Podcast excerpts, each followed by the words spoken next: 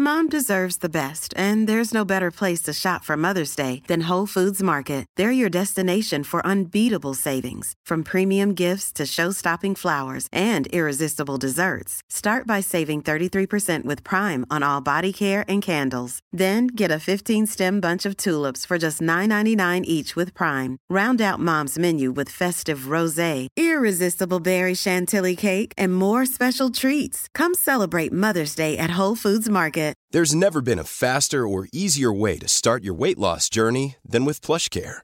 PlushCare accepts most insurance plans and gives you online access to board-certified physicians who can prescribe FDA-approved weight loss medications like Wegovy and Zepbound for those who qualify. Take charge of your health and speak with a board-certified physician about a weight loss plan that's right for you. Get started today at plushcare.com slash weight loss. That's plushcare.com slash weight loss. plushcare.com slash weight loss. Mark, how do you use your difference to make a difference? Ooh, how do you use your difference to make a difference? Well, I put together, um, uh, uh, this shouldn't shock you, um, a purpose statement a few years back as I was working on this book project. And I said, you know, uh, as someone who's a brand builder, who's worked on marketing plans, you know, I got to have my own, right? Mm-hmm. For my personal brand. And so I was building my personal brand. I have to have a purpose statement that's going to be my North Star, that's going to guide me on anything and everything I do. And it is I don't want to just make money and retire. I want to make a difference and inspire. And that means making a difference in the lives of others, as I mentioned before, by paying it backward and inspiring them to want to do likewise. That whole ripple effect. So for me, um, I look at the fact that we're all given by our Creator gifts, talents, whatever you want to call them. Um, and I try to use the ones that I've been given. I don't have that that many, Tayo, but the ones that I do, I want to turn into a living legacy. Ooh. So that every single day, we're all given 24 hours, and I don't care who you are, you know, what your demographics are, where you are in the world, what time zone you're in. We all have 24 hours in a day. And how we use it is the most important um, aspect of the value that we create and the use of the talents and gifts that we've been given. I just participated in something I found on uh, LinkedIn. It was called the 31 Days of Kindness. And every day they give you an email of something to do that day to demonstrate kindness. And I went through the full 31 days and I got to thinking, that's how you build habits, right? You do things over and over intentionally, not randomly when the spirit moves you, but intentionally. So my goal now is to how I can be more intentional to use my gifts, my talents to help others along their growth journey and grow into their full potential. How you day, how you day. That was the voice of Mark Mears.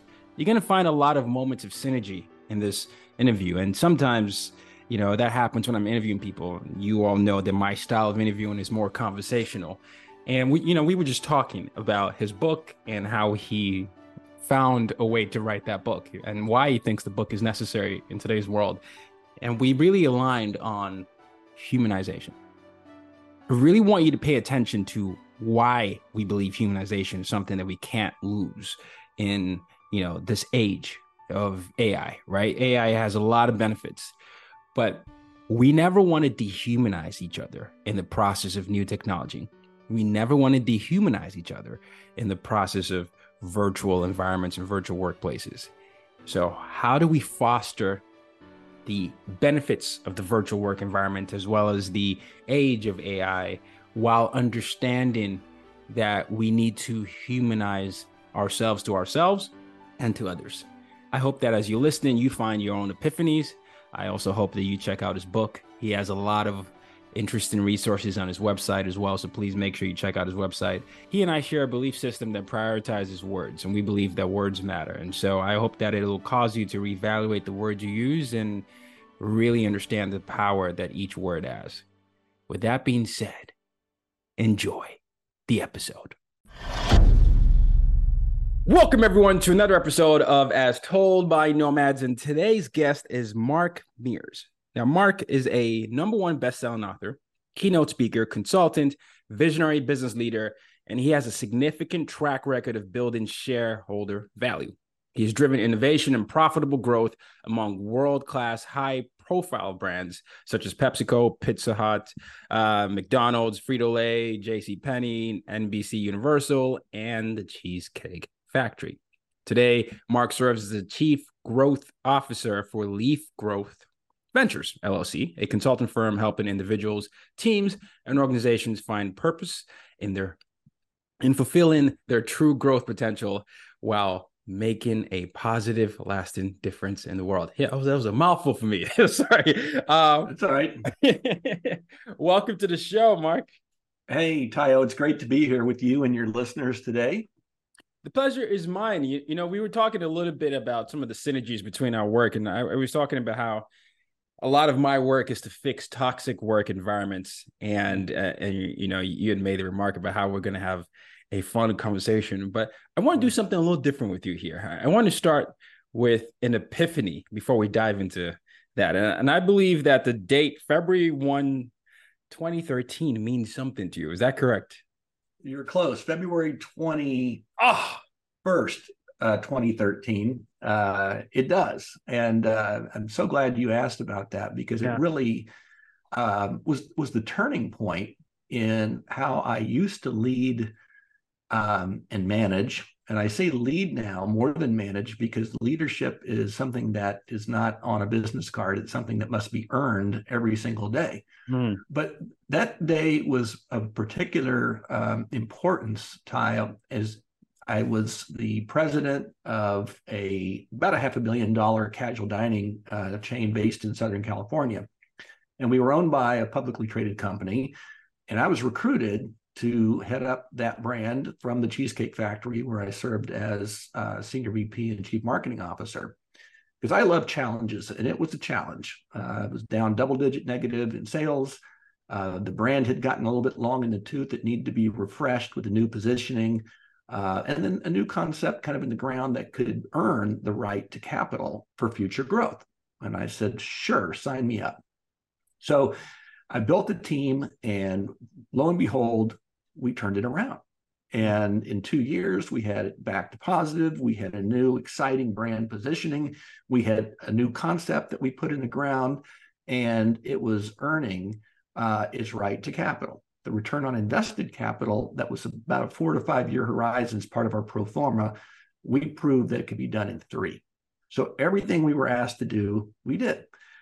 And instead of getting the capital we felt like we earned and was promised, the CEO pulled me aside and said, Mark, the board's decided to move in a different direction. We're going to put the brand up for sale. But don't worry, you're going to lead the sale process and we'll give you a sale bonus and a stay on bonus. And all that. But um, they, they really want to strike while the iron's hot. You all have turned the brand around and quicker than we thought. And so they think this is the best play. And I'm like, okay, great. Um, we were going through the sale process that I was leading. We had a bunch of uh, tire kicking private equity firms, and none of us wanted to go that route. But then there was a strategic play. We thought this could work. This could be our really rightful parent and we could achieve all of our growth goals through them. And that's what they promised. So after months of courtship, the board picked them to buy the brand. The deal closed on a Friday, Tayo, and we're drinking champagne over the weekend, thinking this is going to be our new future. Monday morning at eight o'clock, I get called in, and I'm supposed to have a meeting with the CEO, the new CEO, who was going to, you know, work on a plan of how we were going to grow together. At 8.05, I'm out the door. And it would have been 8.01, except for it took four minutes to get my jaw off the floor. Um, and uh, then over the next few weeks, my total team was was wiped out, and they did everything they said they weren't going to do. Um, and I got my first real lesson in corporate America and how it could be, hey, it's not personal, just business.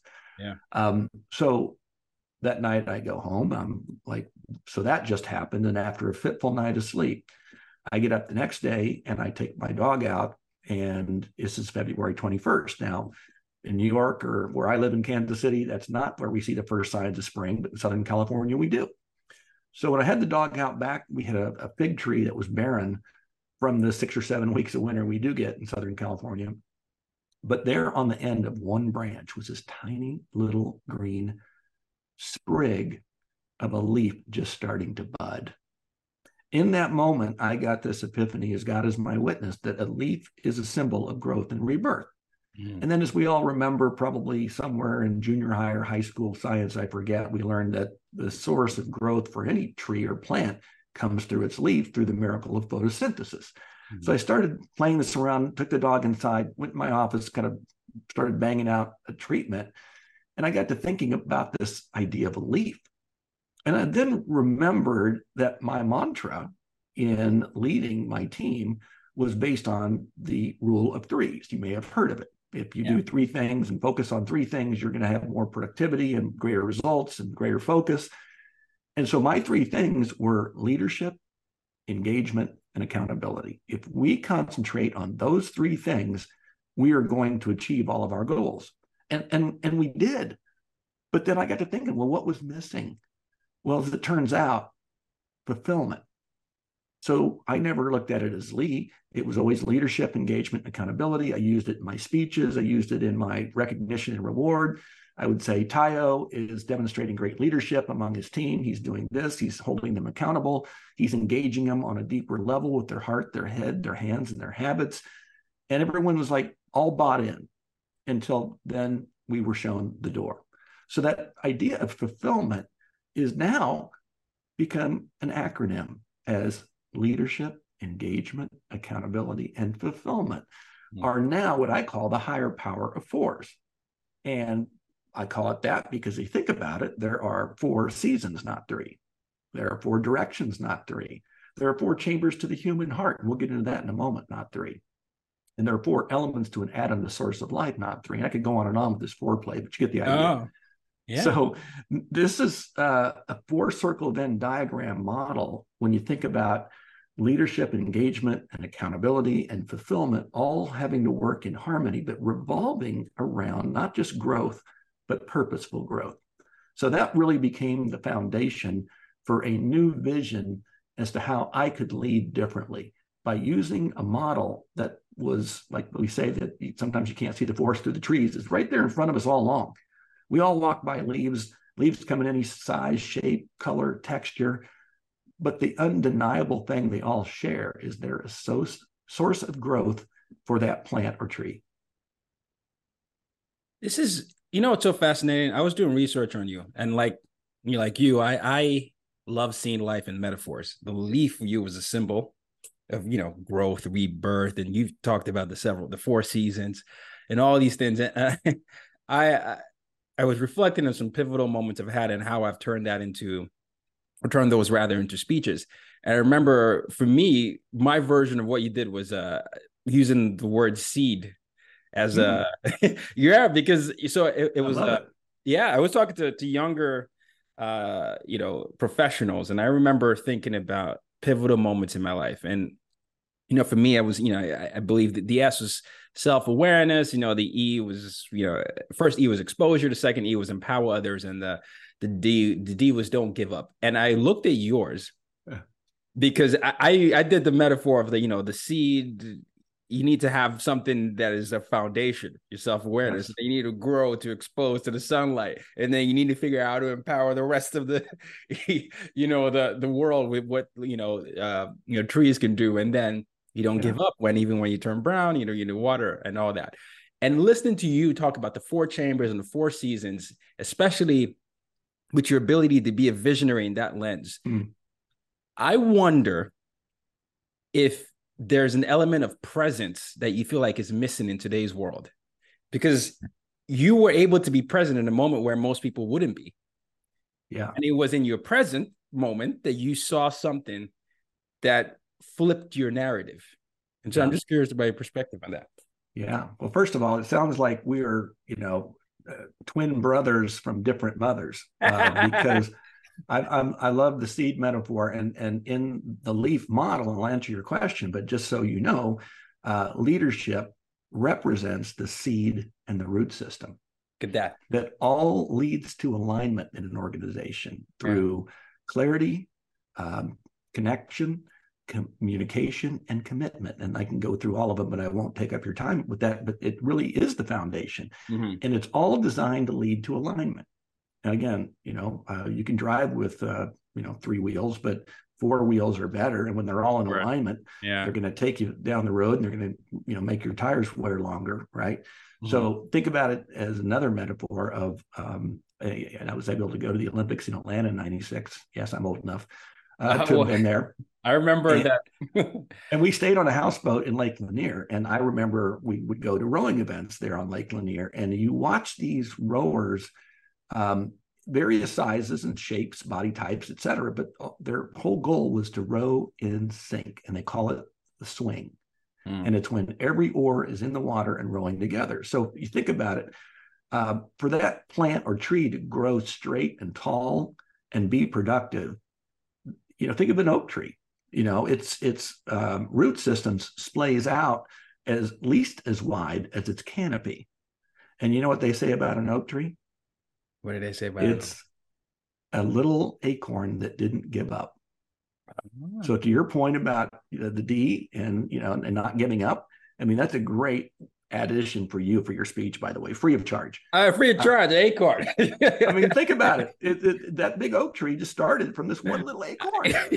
you know, you know what's so funny? I love that we're able to play with this because I was thinking of the, you know, in my speech, I used the Chinese bamboo tree, right? You know how you oh, okay. Yeah. You constantly water it for a long time and it doesn't grow for a few years, and then all of a sudden it sprouts to one of the tallest trees.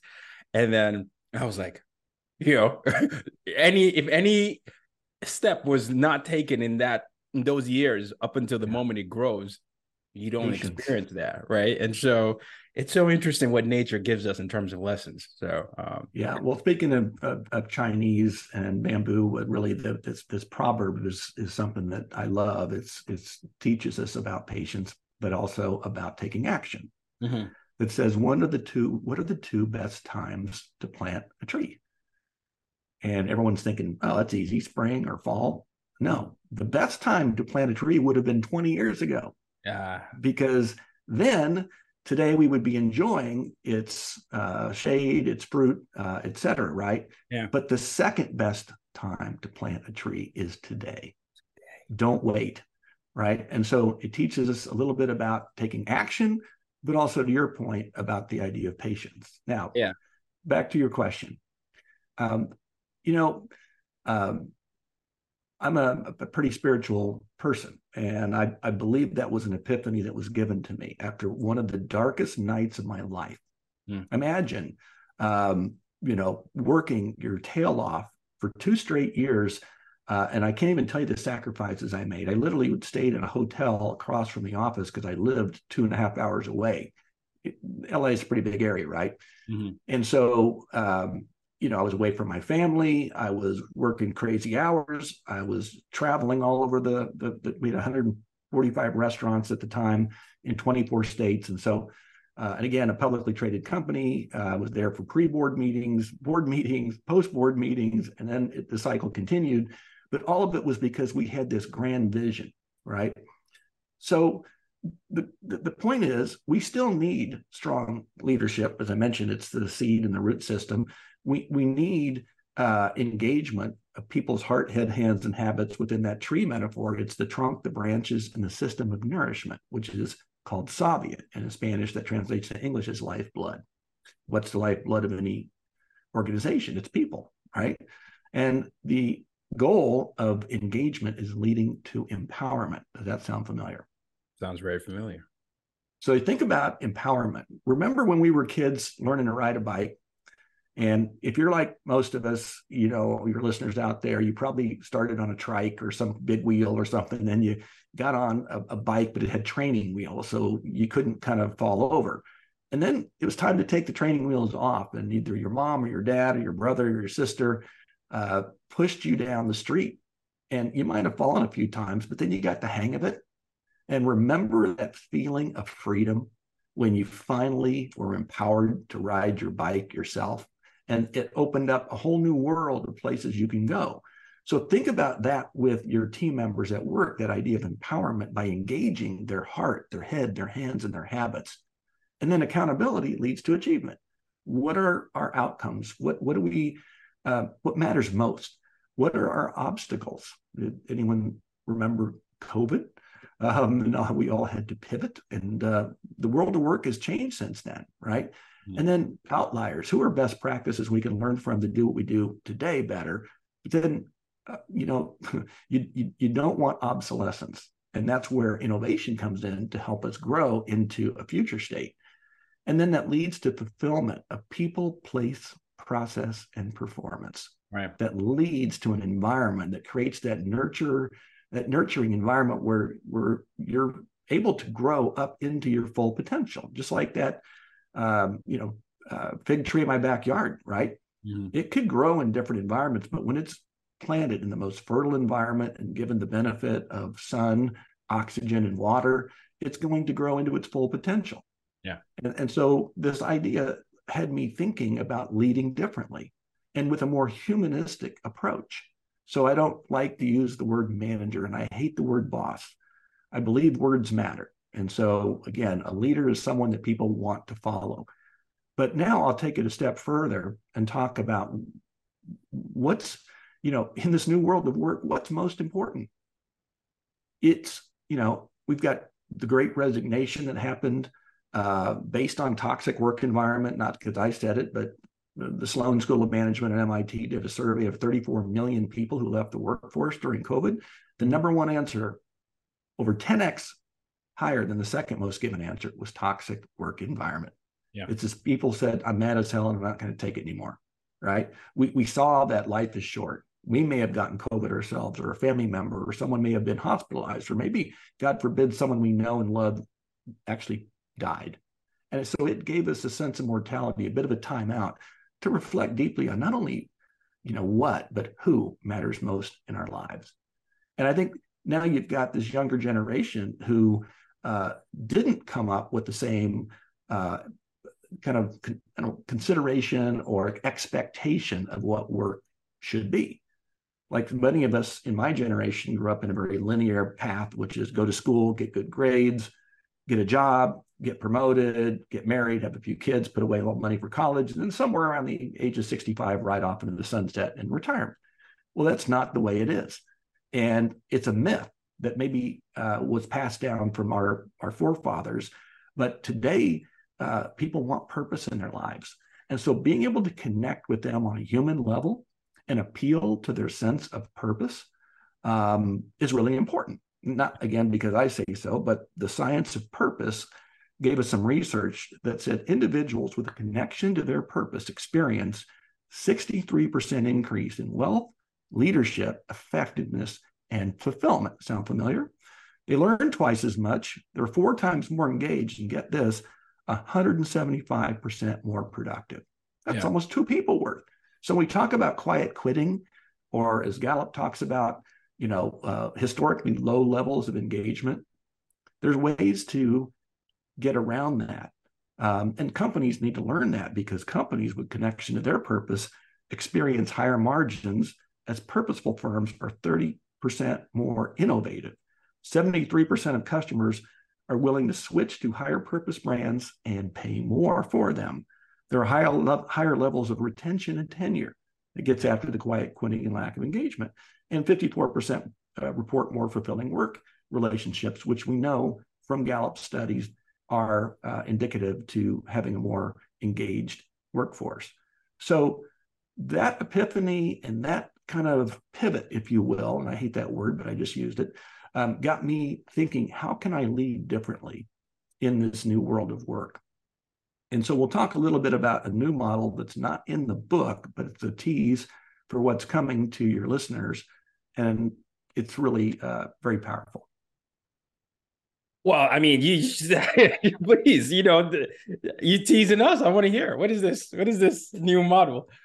Uh, okay, I'm I'm telling you, it sounds like you you uh, and I again are both in sync with what you yeah. do and your beliefs and your metaphor for growth because I'm a growth junkie. I love growth in all of its forms. And you just taught me something new today, and I love to learn. I, am a big believer in, in curiosity and learning and, and, and continued growth uh, throughout our lives. Um, so I got to thinking about this idea. I mean, with this age now of machine learning and artificial intelligence and augmented reality. It seems like we're going more uh, tech heavy, and we've forgotten about the human in, in, inside all of us. And so, you know, I want to put the human back in human resources. I, you know what? I always say that. Do you? Oh, I, I got, I gotta. we gotta join forces, maybe, man. You know, maybe we we are twins. I, I, I have to find what what I was saying, but I'm curious to hear what you mean by the human and the human resources, and then I'll find something I wrote to you and I'll read it to you. Uh, okay. I think, I think it's really interesting that we're in sync with this. Well, you know, it's seriously until the robots or zombies yeah. come and take us away. At the end of the day, we're all human beings, and we all have basic needs. And we go back to uh, spiritual principles about this idea. We go back to Maslow and his hierarchy of needs. Um, you know, we, we we could look at you know the Gallup study, you know, which says the reason why there are people that are disengaged are you know five key reasons: lack of clarity of expectations, lack of connection to the mission or purpose of the company, lack of opportunities to learn and grow, like mm-hmm. we were just talking about, opportunities to do what the employee does best, and get this, feeling cared about at work. So I summed up that and said, you know, those are all very human things that should be very simple. You know what's missing? Love. All we need is love, as the Beatles sang. And love is a model which stands for listen, observe, value, and empower. Oh my gosh. This is so when you listen to someone deeply and, and you listen to what not only are they saying, but what are they not saying? We're all humans and we take, you know, our whole self into the workplace. And back in the day, it was, well, you know, keep that weak crap out of here. Just keep your nose to the grindstone. We don't want to hear about your personal life, yeah. blah, blah, blah. Well, today we do because yeah. we're we, we we we got that time out during covid we got a chance to go on zoom calls like this we got a chance to see people in all stages of dress when they show up at work they're always you know looking good and at their best and then we got kids and dogs and cats running around in the background we know that they're human beings right? So yeah. you want to listen to people and, and, and, and what are their fears? You know, uh, is it a, a, a, promised coming recession that, that I hope doesn't happen? But is it that maybe AI might take your job? Is it maybe that you had a fight with your spouse, or maybe you have a, a son or daughter that's you know getting ready for surgery, or whatever it is? It's bound to impact the quality of your work and the in your engagement level, right? So yeah. a leader should listen to their team member, not their employee or worker or staffer, their team member.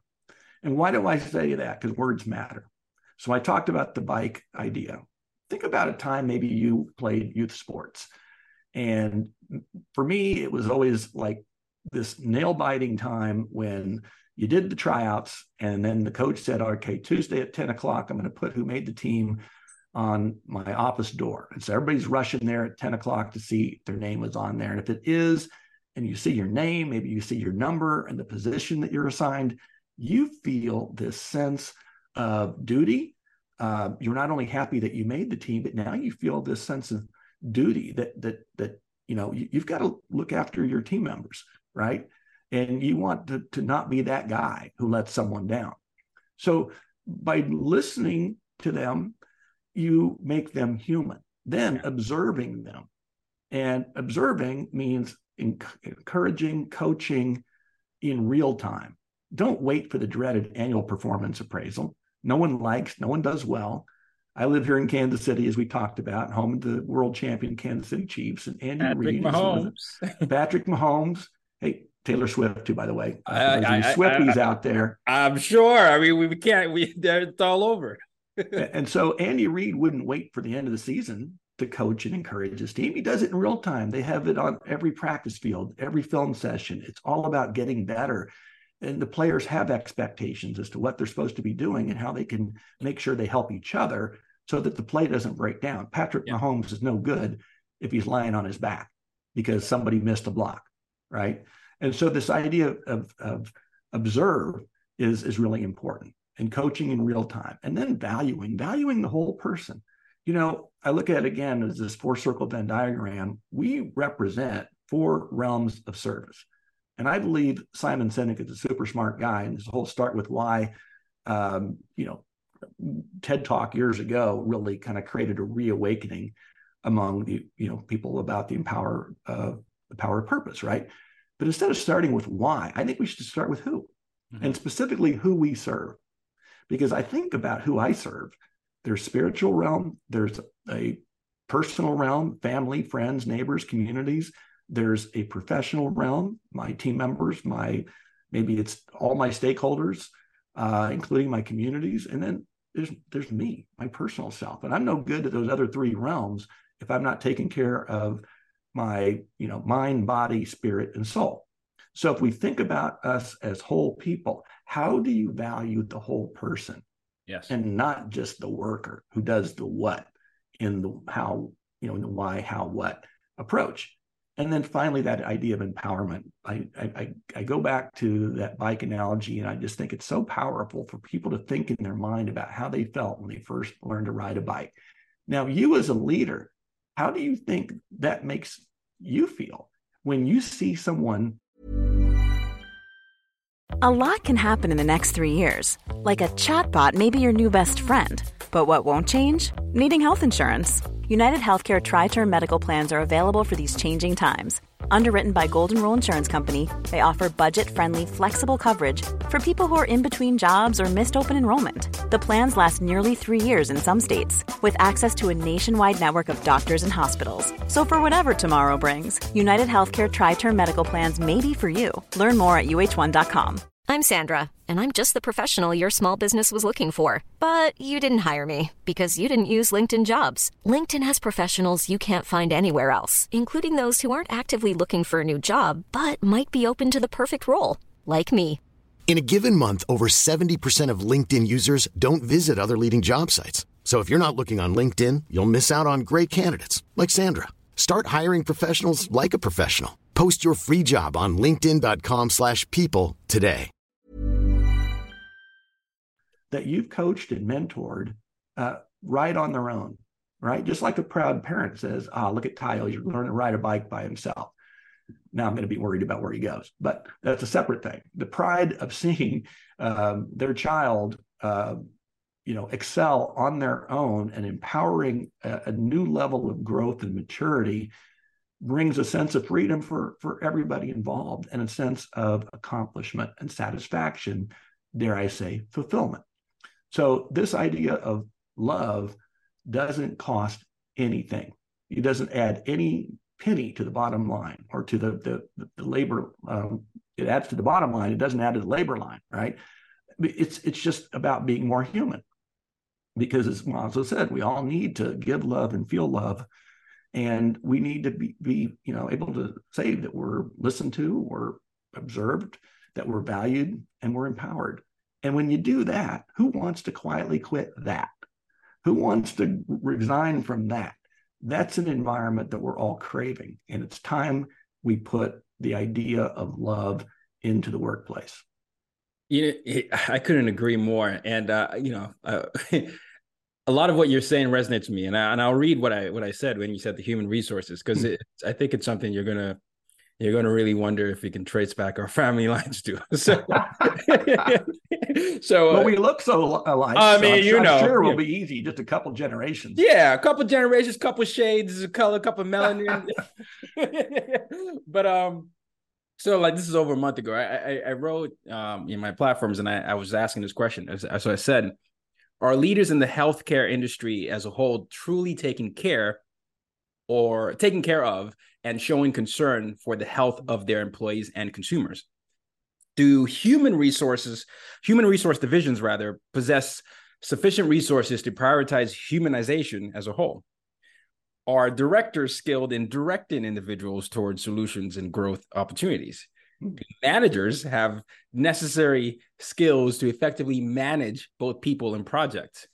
Do companies with mission and vision statements have leaders who actively make it their mission to guide their employees towards the envisioned goals.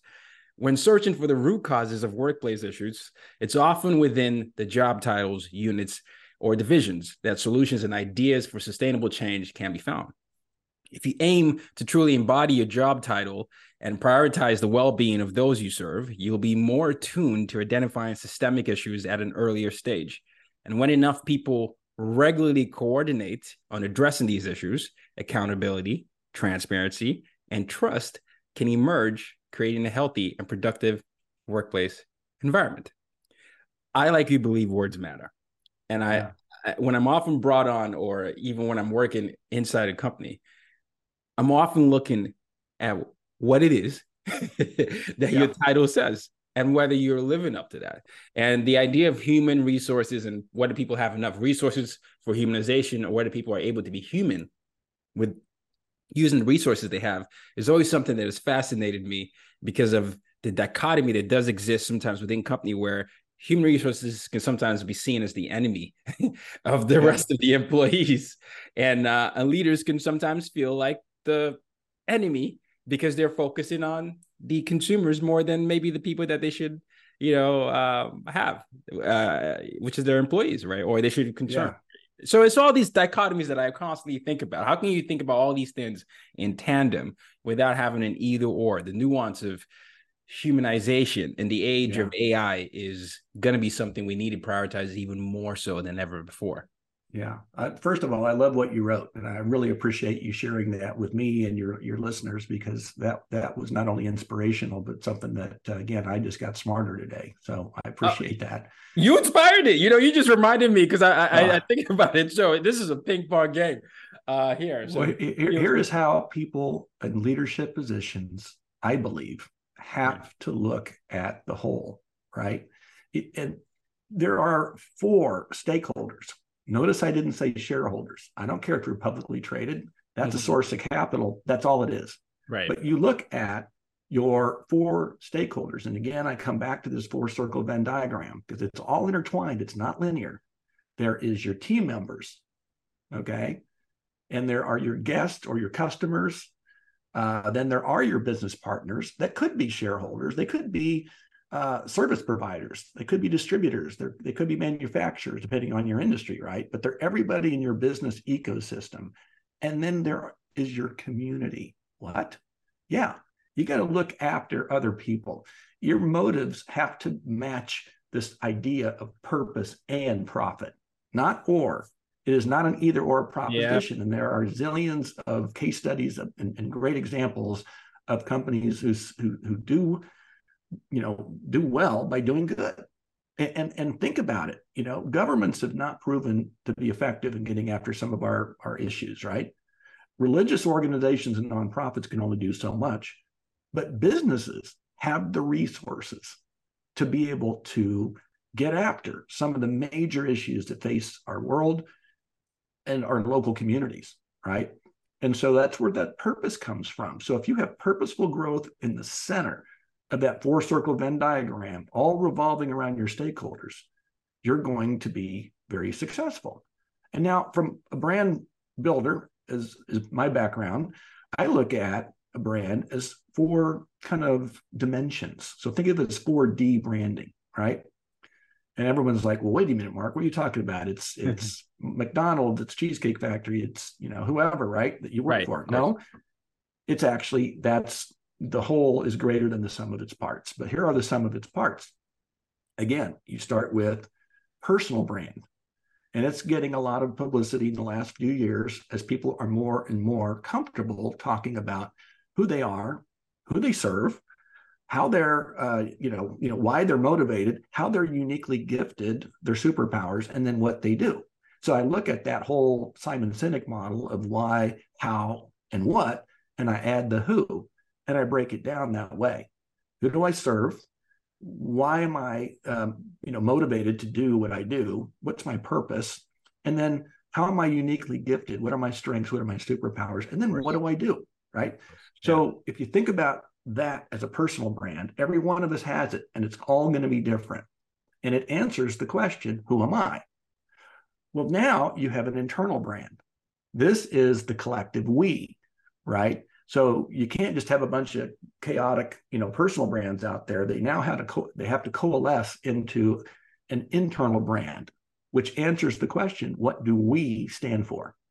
And this is when you get into a shared uh, vision, mission, and values, right? We, we, we have to be aligned on those things, right? You and do. then you have the external brand, right? Yeah. That's what most people think the brand is because it's it's customer facing, it's community facing, it's media facing, and that's great. But that really answers the question: what value is exchanged here? Because at, at the end of the day, no matter what your uh, industry or service sector is, we're all creating a value exchange. What do I get, or what do I pay, right? And and then comes, aren't we done? No, the last Mm-hmm. one's really important. That's why these are integrated like four circles in a Venn diagram. It's not linear, it's the employer brand. Now, that answers the question Do I belong here? Am I going to attract new people into working for, for my whole brand? Um, am I going to retain the, best and brightest who I have? Um, and I'm going to live up to my promises in each of those other areas That's true. right? And so a good brand builder needs to be able to work within each of those four dimensions of a brand to create this holistic 4D brand where the sum is greater, or the whole is greater, excuse me, than the sum of its parts. Now, why did I say in that last uh, piece of do I belong here? This comes back to the idea that words matter, Dioma. It's you think about uh, DEI, and we're making progress, but we need to make more. Mhm. But if you think about it this way, diversity just gets us in the door. That's good. Equity gives us an equal voice, better yet. Inclusion gets us a seat at the table. Hallelujah. But if we don't feel like we belong, we're likely not going to feel vulnerable enough to give of our very best. Yeah. We don't want to rock the boat, right? You know, was to quote Hamilton, we just want to be in the room where it happens. in the room where it happens. Yeah. right and and so that doesn't do anybody any good and if someone doesn't feel like they belong they're likely going to leave that firm because it's not enough just to be in the room where it happens they want to be valued they want to be treated and loved as i mentioned to you listened to observed valued and empowered and that to me is the new um, kind of lock that needs to be unlocked among leaders today because it's a different form of leadership. It's a different way of managing than we've all been taught. Most of us grew up in a command and control style, which really originated back after World War II when the GIs came back from the war and they saw, you know, a way of conducting business was command and control, and that got results, right? Well, that worked for many years. As a matter of fact, there are several people um, that, that have written books that we revere uh, everyone from Jack Welch at GE to, if you're old enough to remember Lee Iacocca from Chrysler, who turned that brand around in the mid 80s, Mhm. to even Steve Jobs at Apple. And, and it created arguably the most valuable company in the world. But I believe those people's leadership styles today wouldn't work. It wouldn't, especially Steve Jobs. But Yeah. yeah. Right. And, Yeah. and so it's because managers haven't been taught how to be leaders. And I'll take it a step further, Tayo, how to be legacy builders. Wait, Well, it- it's the title of the book, right? That's the last Yeah. you, leadership to legacy builders. Well, think about that uh, uh, fig tree in my backyard. It not Mhm. only grows fig leaves that bear fig fruit, but what's inside that fig fruit? Seeds to help grow new trees. So, this idea of legacy is not defined as something of value we bequeath after we're gone. It's about what can we do every single day to add value, to love our team members, to love all people in a way that makes them feel listened to, observed, valued, and empowered. And because I'm a big believer that words matter and, and phrases matter, I call it pay it backwards. Most people think, well, isn't that paying it forward? Mhm. Well, no, not the way I look at it. As you'll read in my book, um, I'm a big growth junkie, but also a big Starbucks junkie. And so when I go through the drive through, I'll pay for the car behind me. And as I'm driving away, I'll say a silent prayer for that person. I don't know who they are. They don't know me. I don't know what they may be going through in their life that day. But I got to believe that in that moment, they feel loved. And so I also believe in the law of reciprocity, which states that if someone does something nice for you, you're going to feel some deep seated urge to do something nice for someone else, and oftentimes in greater measure. And it's kind of the, the metaphor of a ripple effect in a pond, right? Mm-hmm. And they may be moved to pay for the car behind them, and the car behind them, and the car behind them. And don't you know, or wouldn't you think, that wherever they're going that day, they're going to tell somebody else, this just happened to me. Some random guy just paid for my my breakfast or whatever, right? And and I'll tell the person at the window, I'll say to them, uh, please just tell them, God bless you, your debt has been paid. And wow. so not only did they get a free cup of coffee, but they got a blessing. And don't you think that barista at the, the window is going to tell others about it? Right. And so you're creating this living legacy where hopefully you're impacting the hearts and minds and spirit and souls of another human being, then to go out and do likewise. So really creating a movement. And so that's what I'm trying to do with the purposeful growth revolution yeah. is to create a movement uh, that gets people to not only think differently and feel differently, but act differently. I, you know, I, I could talk to you all day because I, I think, you know, one of the things I just want to remind the audience of a lot of what, you know, Mark has discussed here is really talking about how, you know, love, humanization, those values can work in tandem with the, you know, the hard skills that people are often, often prioritize. And, yeah. you know, you, you like Simon Sinek, I like Simon Sinek as well. I like the, the reframe. I was listening to something he had said the other day, and it was something to the effect of how a lot of workplaces have prioritized, you know, people that are just high skill and just and and they, they you know high performers, right? You know, just well done performers, and oftentimes they're not as good with people management skills. And right. then there are the people that are like the medium performers who are great with uh, you know uh, people and he was saying do you know with his research he saw that companies that had more of those medium performers with great people skills ended up being more successful than those people that were high performers and lacked you know the ability to actually relate to others and i, I thought that was interesting you know I, you know i have to dive further yeah. into that research obviously but I, I can see some of that thread coming in there you know you think about the virtual workforce it's hard to create those human touch points uh, right now in many workplaces. And so if you're not intentional about yeah. that, do you really know the work style or the person or what the triggers are of said person, right? That goes out the window. There's a new generation coming to the workforce. They have uh, more expectations of the companies they work for, right? You know, who do you support? They will look up yeah. all those things. Are you yeah. able to be able to navigate creating a space where more voices want to be spoken for and then you can determine what respect is for you because it it varies in different generations yeah. and and all those things require understanding people mm-hmm. yes yeah and so yeah. yeah and and and it's it's it's it's it's not hard it's not complicated but but it's difficult to get started because everyone's fearing if if if I if I go this way, or people are going to think I've gone soft, right? Um, you know, and then you start your own uh, fear, uncertainty, doubt, and delay, which I call in my book FUD. We got to get the FUD out. You know, the fear of what will they think, the uncertainty of giving up an unsatisfying status quo to do something that maybe you feel called to do. The idea of um, doubt, those background voices that, like wet cement, start to harden if we listen to them uh, that are all lies. And then finally, delay, which is after those three things, who want to do anything about it? I'll just give myself a shot of dopamine for the moment, and I'll, I'll come back to that later.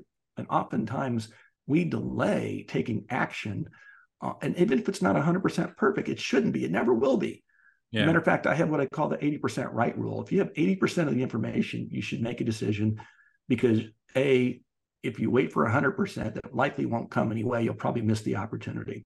Yeah and to your point about those who are are the the high performers, the rainmakers that are all just about performance, um, oftentimes uh, they're impacting the productivity uh, and mental health go. and well-being of their people around them.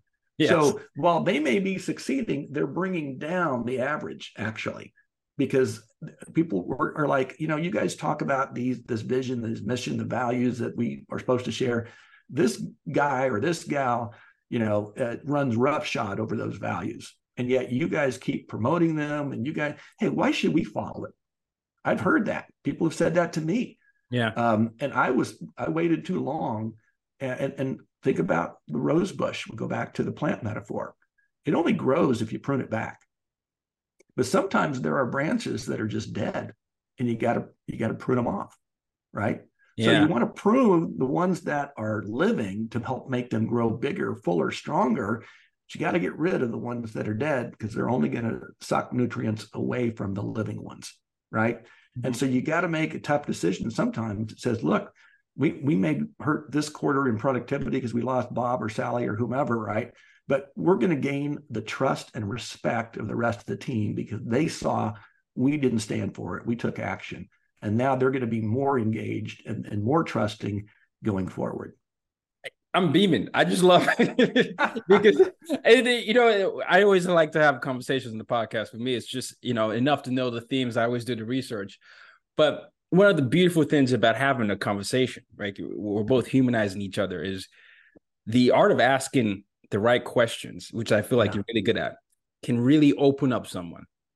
And Yeah. I, I, when I was doing uh, research for you, I was like, let me just. I want. I want to start with this epiphany thing because I felt like understanding and identifying the root of your purpose would open the conversation to certain things. And I feel Yeah. like a lot of leaders need to be able to do the same Yeah. for their team members, like you said, right? Do you understand the right type of question that can get the right type of motivation? You were talking about how to increase productivity up to 175%. Yeah. Get to the root of the purpose. Then you can figure out where how they can grow and how you can manage and lead and and direct them. And that that's to to some to some degree it takes some level of humility but it Yeah. also a sense of awareness right you, you know i came my parents are from a generation where you you just did what they said Yeah. Yeah. Yeah. there was no question asking and so there's some you know there's a there's a level of understanding that as well where you're like okay let me let me be proactive about that so i just want to thank you for for um, creating a platform and um, a framework that allows people to ask the right question and and really focus on who so uh well Yeah. done on your part Well, thank you. And I, you know, I remember my dad was when he was preparing me to go to the workplace after, you know, college and grad school. And he's like, you know, I remember my first boss, Mark, told me, if you don't come in on Saturday, don't bother coming back in on Sunday. and then he handed me the key to the office door and said, This is your key. You know how to use it. And um, he told me that, like, oh my God. And so early in my career, I was working till 10 o'clock almost every night because I thought that's what you had to do. yeah And I literally um, went through some anxiety and panic attacks because I had never known that feeling before. yeah I was serving three different, and I'll I'll call them bosses. They weren't leaders, but I'll, but they were giving me stuff to do, and here I am thinking I'm, you know, I got to get all this done, and and they weren't talking amongst each other. And it wasn't till I literally came to them and said, we we got to talk about this because I'm I'm like burning myself out at age 26, and uh, I'm not sure you guys realize, you know, what you're asking me to do, and if you've coordinated among the three of you. And They're like, no, we didn't know, we didn't know. But if you don't raise your hand and say, you know, I can't continue along this path, it's going to burn me out. It's going to make me less productive when I'm um, at work. It's going to hurt my other relationships outside of work, and it's going to impact my health. And so I applaud this new world of work. I applaud that we're having these conversations that I guarantee you we wouldn't have had before COVID. yeah And No. I also believe there's a reason. Um, I, I went through my own FUD getting this book out. I told you the epiphany happened about 10 years ago. yeah Right. I only got it out last fall because I put it off. I put it off. I I, I kind of worked on it a while and- until I finally just had to get my own FUD out and get out of my own way and get it done. And I believe God's timing is the right timing, not mine. Had this book have come out three or four years ago, I don't think it would have registered. Even though I had those thoughts back then, the fact that it came out when it did now, it's at the perfect time in history to finally make sense for people. Yeah. And I'm providing them with a roadmap, a literally start to finish roadmap of how to do it uh, in this book. And the, the, the, the way to get started, uh, and I don't know if you had a chance to do this yet, but you go to my website at Yes. markamears.com. You take this personal growth self assessment, Mm-hmm. And it goes through the four key sections of the book. Mm-hmm. And in your own words, you're providing the scores for each of the questions. And when you're done, it takes about five or six minutes. Hopefully, it took about that much for you. You can immediately download the results and get a free PDF copy that shows your results, as well as what I call seeds for growth, which are kind of tips and tools that, that I provide after each question. And then that'll provide a benchmark as to where you stand with this idea of purposeful growth. But it also shows you where maybe your company stands yeah. with the notion of purpose and the, of the ability for them to help you grow into your full potential. So this is this is uh, a, a turning point in history as to this new world of work. They're already testing four day work weeks in the UK, and the test so far went really, really well. That every company who participated found greater profitability, greater productivity, greater retention, uh, to where all of the firms that agreed to participate in the test said, we're going to keep going, except for just two.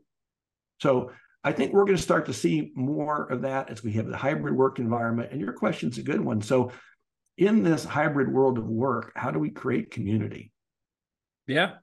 And to me, that's the most important thing. And, and that's the, the last thing I'll leave you with is we talk a lot about culture, and we should. It's not a bad word.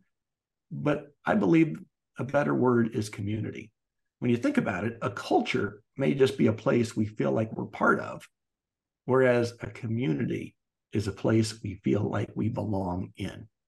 And going back to that importance of belonging, I believe the new style of leadership will be to create many communities within your teams and then ladder up to the macro community within your organization.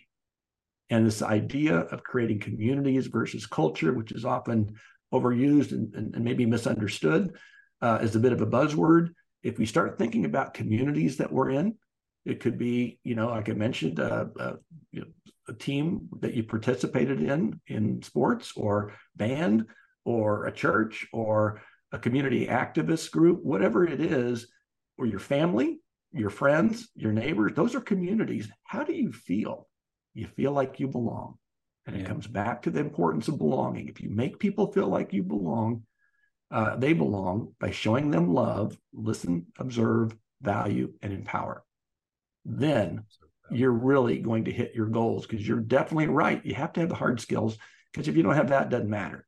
But yeah. if you have the hard skills, how you coalesce them and the team together, again, back to that notion of all oars in the water rowing together, and gliding the scull swiftly down the channel to victory. That is what your goal is. And everybody ends up a winner. Wow. Well, I mean, thank you so much. I, I mean, I only, I'm winding down the interview right now. And first of all, where can people get your book? And then I'll ask my last question. Yeah, it's available on Amazon or Barnes and Noble. Um, it's the Purposeful Growth Revolution Four Ways to Grow from Leader to Legacy Builder. And it's by Mark A. Mears. And uh, I would love for you uh, to pick up the book. It's available as a hardcover or paperback or a Kindle ebook. And I'm about to start recording an audiobook that will come out early next year for those of you who are more uh, interested in, in, in that form or that platform of book. And then I invite you to, if you enjoyed this conversation, reach out to me on LinkedIn and let's connect and uh, let's keep the conversation going because I want to learn from you. I love it. Uh, I'll make sure I put all those links in the show notes. And so uh, this you. has been this has been a real pleasure. I really enjoyed this uh, conversation. So thank you for making my Friday here. Uh, oh, thanks, Tayo. Appreciate it. Uh, well, the last question is my mission statement reframed as a question. So, Mark, how do you use your difference to make a difference? Ooh, how you use your difference to make a difference. Well, I put together, um, this shouldn't shock you, um, a purpose statement a few years back as I was working on this book project. And I said, you know, uh, as someone who's a brand builder who's worked on marketing plans, you know, I got to have my own, right? Mm-hmm. For my personal brand. And so I was building my personal brand. I have to have a purpose statement that's going to be my North Star, that's going to guide me on anything and everything I do. And it is I don't want to just make money and retire. I want to make a difference and inspire. And that means making a difference in the lives of others, as I mentioned before, by paying it backward and inspiring them to want to do likewise. That whole ripple effect. So for me, um, I look at the fact that we're all given by our Creator gifts, talents, whatever you want to call them, um, and I try to use the ones that I've been given. I don't have that that many, Tayo, but the ones that I do, I want to turn into a living legacy. Ooh. So that every single day, we're all given 24 hours, and I don't care who you are, you know, what your demographics are, where you are in the world, what time zone you're in. We all have 24 hours in a day. And how we use it is the most important um, aspect of the value that we create and the use of the talents and gifts that we've been given. I just participated in something I found on uh, LinkedIn. It was called the 31 Days of Kindness. And every day they give you an email of something to do that day to demonstrate kindness. And I went through the full 31 days and I got to thinking, that's how you build habits, right? You do things over and over intentionally, not randomly when the spirit moves you, but intentionally. So my goal now is to how I can be more intentional to use my gifts, my talents to help others along their growth journey and grow into their full potential. Wow.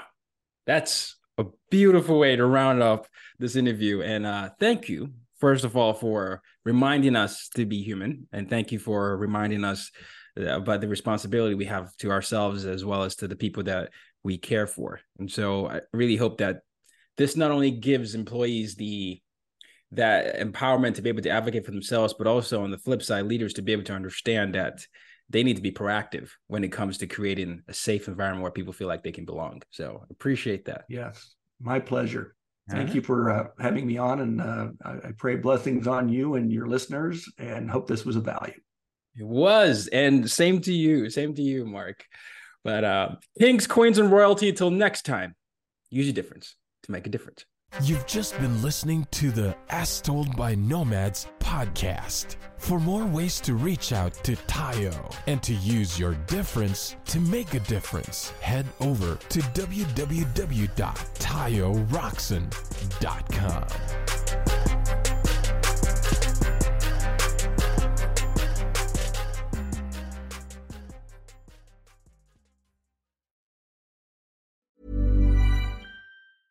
Mom deserves the best, and there's no better place to shop for Mother's Day than Whole Foods Market. They're your destination for unbeatable savings, from premium gifts to show-stopping flowers and irresistible desserts. Start by saving 33% with Prime on all body care and candles. Then get a 15-stem bunch of tulips for just $9.99 each with Prime. Round out Mom's menu with festive rosé, irresistible berry chantilly cake, and more special treats. Come celebrate Mother's Day at Whole Foods Market. Mom deserves the best, and there's no better place to shop for Mother's Day than Whole Foods Market. They're your destination for unbeatable savings, from premium gifts to show-stopping flowers and irresistible desserts. Start by saving 33% with Prime on all body care and candles. Then get a 15-stem bunch of tulips for just $9.99 each with Prime. Round out Mom's menu with festive rosé, irresistible berry chantilly cake, and more special treats. Come celebrate Mother's Day at Whole Foods Market.